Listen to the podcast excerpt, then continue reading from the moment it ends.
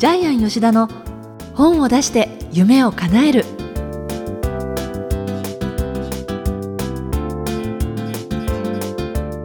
小林まどかです。ジャイアン吉田の本を出して夢を叶える。ジャイアン今回もよろしくお願いします。はいよろしくお願いします。ところで私初めて知ったんですがジャイアンが実は将棋を？五段なんです。アマチュア五段なんですけども。すごいじゃないです普通はなかなか取れないんですけども、はい。でジャイアンですね五段ってすごいんですよ、えーめちゃくちゃ強い部類に入るんですけども、ええアマでもでちなみにジャイアン日本で一番弱い五段なんですけどもどうやって五段取ったかというとですね昔あのスポーツ新聞の応募するとどんどん段位が上がっていくっていうところに挑戦してですね、え考えられるんですよ。毎週1個将棋のですねあの問題が出題されてそれに正解していくと、えーどんどん段位が上がっていくってやつでですね10週間ぐらいですね正解出すとどんどん上がっていってですねアマ最高位5段をもらったんですけどですからあのペーパードライバーと同じようにですね あの免許を持ってても運転できないと同じように ペーパ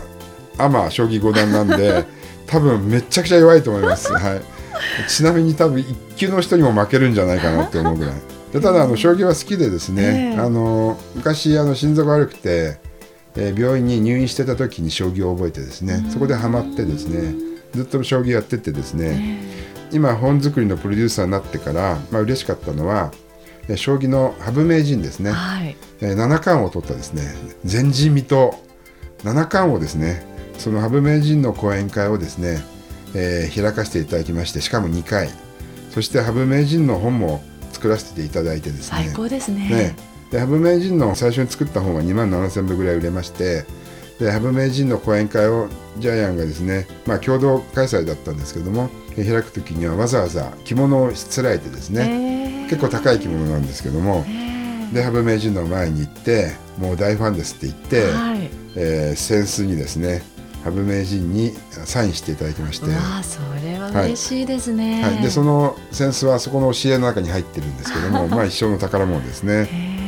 はい、で実はですね出版業界でも将棋が好きな社長さんがたくさんいましてそうですか。はい、サンマークの植木社長社内でですねやっぱ将棋大会やってるそうですね。あと池田書店の社長さんですけどもこの方も社内で強制的にですね全員参加で、将棋のトーナメントやってるそうなんで、もしかしたら探せばですね将棋が好きな出版社の社長はたくさんいるんじゃないかなと思って、ね。ええ編集者もね多分ええたくさんいるんじゃないかなと思って、そうですか、はい。じゃあジャイアンのそのペーパーのね、はい、のーパー アマゴなんです。日本一弱いアマゴなんなんですけども、はい、えーそれではジャイアン吉田の本を出して夢を叶える今回も最後までお楽しみください、はい、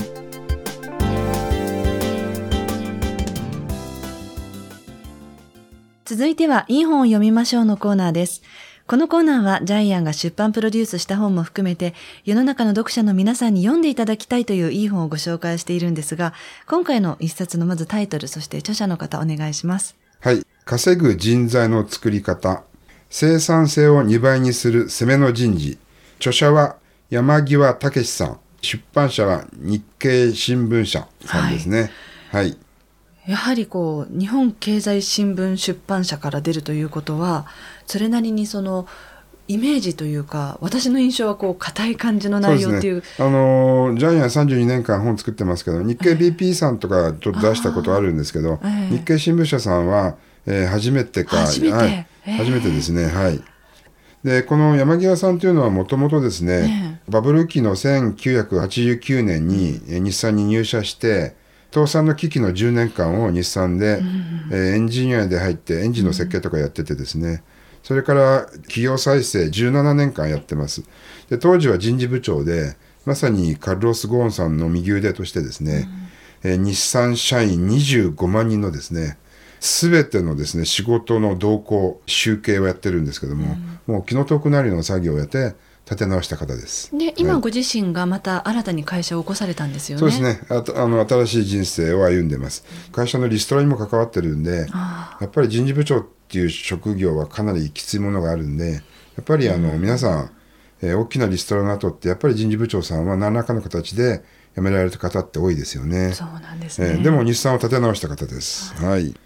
この本はあの新聞社から出てるってことでちょっとお堅い印象を受けるんですけども、まあ、読者の方にまあ一番最初にお伝えしたいのはですね実はですね日本のホワイトカラー要するに普通のサラリーマン OL なんですけどもこの労働生産性が非常に悪いっていうことを皆さん知ってます？私だからこの本読んで愕然としました、ええ、日本がそこまで低いんだってこの先進国の中で考えて、え、そうですね。あの OECD 加盟国34カ国のうち21位でですね、うん、イタリアより下っていうのが イタリアってちなみにあの国の収入の第6位が犯罪って書いてあるんですよ。そんな国より低いんですけども。スペインよりも低いんですよね。でなぜこんなに日本の労働者のホワイトカラーの生産性が低いかっていうとあの、まあ、ジャイアン持ってるのは多分会議が長いんじゃないですかね。あと朝礼が長いとかあと、報告書に時間を使いすぎてるみたいな感じで。で結局仕事が終わらないから残業しようぜみたいな、残業すればいいよみたいな負のスパイラルがあるからあと上司が残業してくるから帰れないとかね、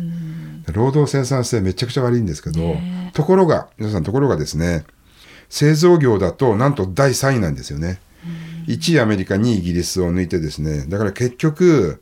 えー、製造業の方ってやっぱりそんなに会議しないし、報告書も書かないから、やっぱ労働生産性高いし、日本ってもともとものづくりからスタートしてるんで、でね、で、この本の中ではですね、会社の経営資源、人物、金の中で一番日本の企業が使えていないのが人だっていうことで、人に商ね、はい、えー、でタイトルの稼ぐ人材の作り方も人材の財は財産の財になってますね。うんはい、という本でですね帯に書いてあります。9割の人事部は本当の仕事ができていない。要するに人事部は人の管理をするんですけども、人の管理を全くやっていないっていうのがこの本のテーマです。はい。あの、実際にこの山際さんがゴンさんといろいろとこう立て直しをしている時の一つのお話として、はい、あの、日産ってやっぱりあれだけ大きな企業ですから、はい、各部署が本当にあの、縦割りだったっていうことで。まさにその通りですね。それをその横串を刺すことをとことんこう突き詰めてやられたっていうことなんですよね。はい、えっと、カルロス・ゴンさんが来て日産でやったことって多分最大の仕事っていうのは、うん、今、あの、まどかさんが言ったように、縦割り社会を横割り社会にしたってことなんですけどもそうすると社内の風通しが良くなったわけですよね。コミュニケーションを通してお互いの部署をこう知ってっていうことですよね。そういうことですそうです。であのこれ難しい専門用語でプログラムダイレクター制度っていうんですけどもでアメリカではもう一般的な制度なんですけどこれを日本の制度に応用して立て直しをした、うん、これがえまあ分かりやすく一番分かりやすく言うとえゴーンさんの最大の功績じゃないかなというふうにジャイアンは思ってます。うんうん、でねこれ大企業でなくてもフリーランスの人たちでもどんな立場の人でもどうやって周りと連携を取っていくかっていうのって当てはまる考え方じゃないかなって思ってたんですけど、はい、あのー、この本のその腰は戦略人事なんですけどもその戦略人事っていうのはやっぱり戦略的な人の動かし方なんですけどもえその動かし方の究極の最終目標っていうのは利益を生むためにって、この本ってそういう利益を生むためにっていうの言葉がずっと出てくるんですけど、結局、個人でやってた場合でもですね、個人事業主でも、小さな会社の経営者でもですね、中小企業でも全てに当てはまると思いますね。はい。この本の中のですね、難しい言葉なんですけども、その戦略人事っていうことに関してですね、これを2つだけですね、ちょっと解説したいと思うんですけども、はい、利益を生むためにどうしたらいいかっていうことで、この本のですね、一番最初の前書きに書いてある言葉なんですけども、これがすごく分かりやすいし面白いんで、ちょっと紹介しますけども、えー、戦略人事とは全ての経営資源を人をベースにして利益を生むように変えていくこと。そしてそのために2つの重要なですね、項目がありまして、1つがですね、リソースマネジメント。もう1つがタレントマネジメント。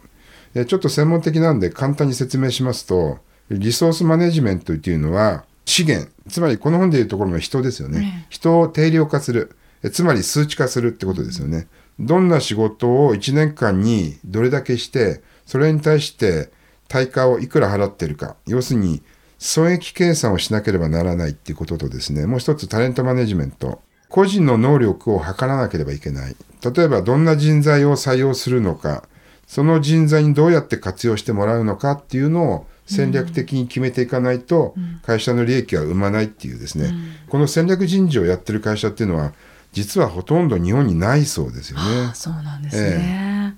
えー、で、この本ではですね、人事で数字でエンジニアリングするから人事ニアリングというですねね。造語があるんですけどね、はいはい。えー人事の仕事は人を数えることだっていうですね。まあ例えばですね従業員1000人の会社だと結構人がどういうふうに働いてるかっていうのは見えないそうですよね。有給取ってたり休んでいたり休職していたりみたいな、えー産休もあるしみたいな感じで結局その見えない部分が積み重ねていくと会社の利益を圧迫してしまうんですけども、はい、やっぱり人事の仕事ってめちゃくちゃあるのって分かりましたよね。ねかりましたね。びっくりしました。私も人事ってただ単にええ社員を採用して教育してるだけかと思ったら、例えばまあ福利厚生のことも含め、ええ。いろんな多岐にわたってますよね。ええ。ええ私もこの本を作るまで分からなかったんですけどめっちゃくちゃあるんですよね。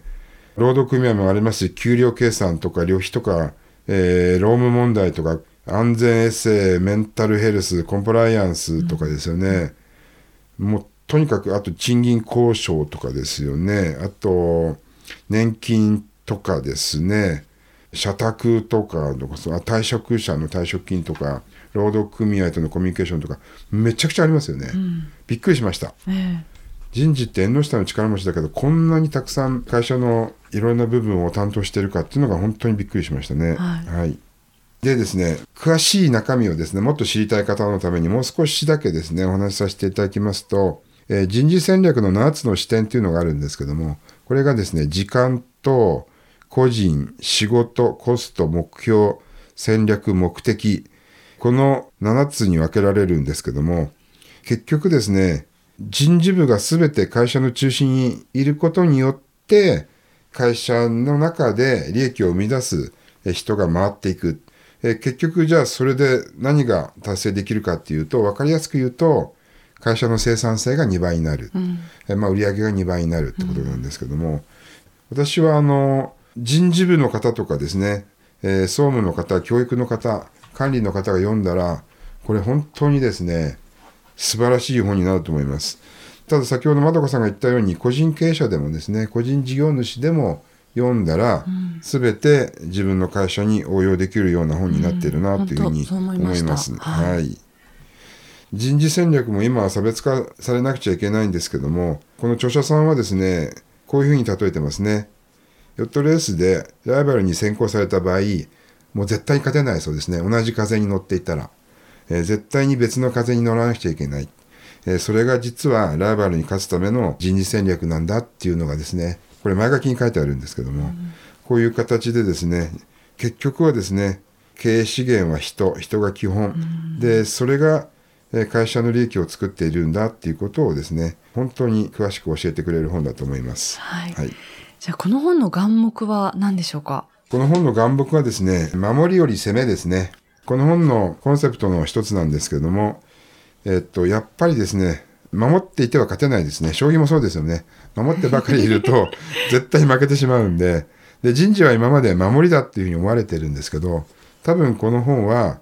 えーサブタイトルにもありますけども、生産性を2倍にする攻めの人事。攻めることによって、ライバルに勝つ。でそれを表す言葉がですね本の中に載ってるんですけども適材適所ではなく適所適材っていう言葉がですね出てくるんですけどもこれが攻めの人事を一言で表すキーワードなんですけどもこれどういうことかというと適材適所っていうのは会社が決めるんですよね。例えばまどかさんが会社に入って1年2年働く。その中で適性を会社が見つけて今度はこちらの方に出向しなさいとかえーこっちの仕事をしなさいとかこっちの部署に移りなさいって会社が決めるのが日本式の適材適所なんですけども、えー攻めの人事では適所適材、えー例えば、えー開発とか企画のマネージャーのポジションが空いたから経験者を募集します。でアメリカ型の企業は適所適材型で、えー自ら立候補して結果を出していく人をどんどん起用していくんでこういうですね攻めの人事がこれから、えー日本の会社には必要になってくるんじゃないかなというふうに思います。はい、人生も責めないと後悔しますよね。ねねで好きな人がいるのにね、うん告白しましょうみたいな 感じかな。攻 めの人事、やっぱり守りより攻めた方が人生はうまくいくんじゃないかなっていうのを眼目にしたいと思います。はい今回の一冊は山際武さんの稼ぐ人材の作り方、こちらの一冊ご紹介しました。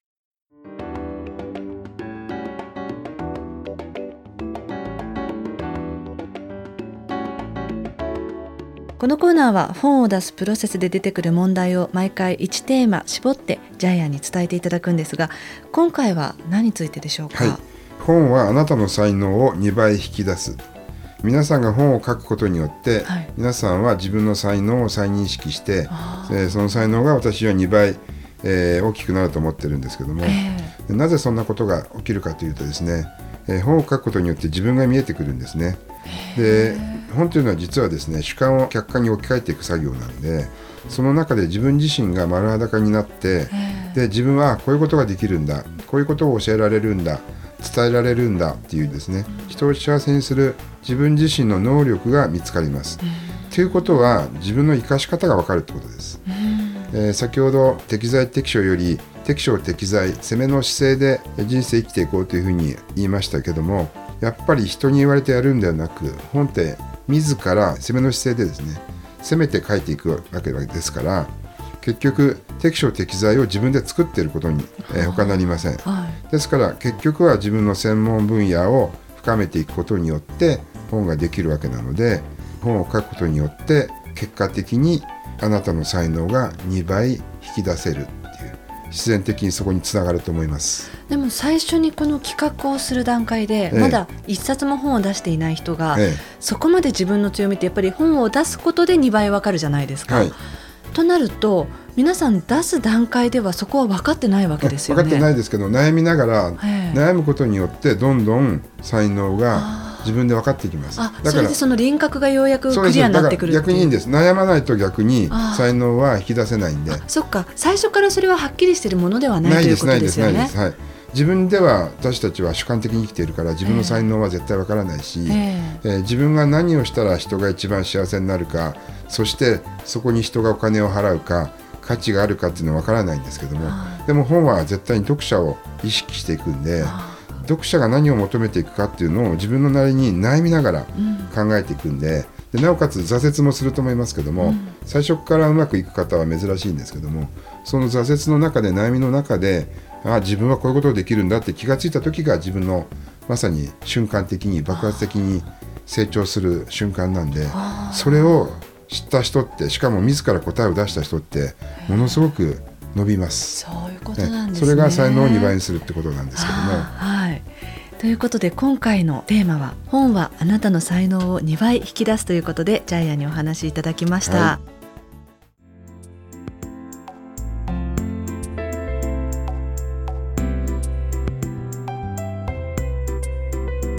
ジャイアン吉田の本を出して夢を叶えるいかがでしたでしょうか？この番組ではジャイアンへの質問もお待ちしています天才工場のホームページご覧になってみてください本当にジャイアンの話聞いてると本を書くっていう作業が結果的に自分にどれだけのねいろんなこう学びとか、ね、はい、ねねっていうことが本当にわかりますね。はい、はい、今日もありがとうございました、はい、皆さんも本を書いて自分の才能を引き出してください。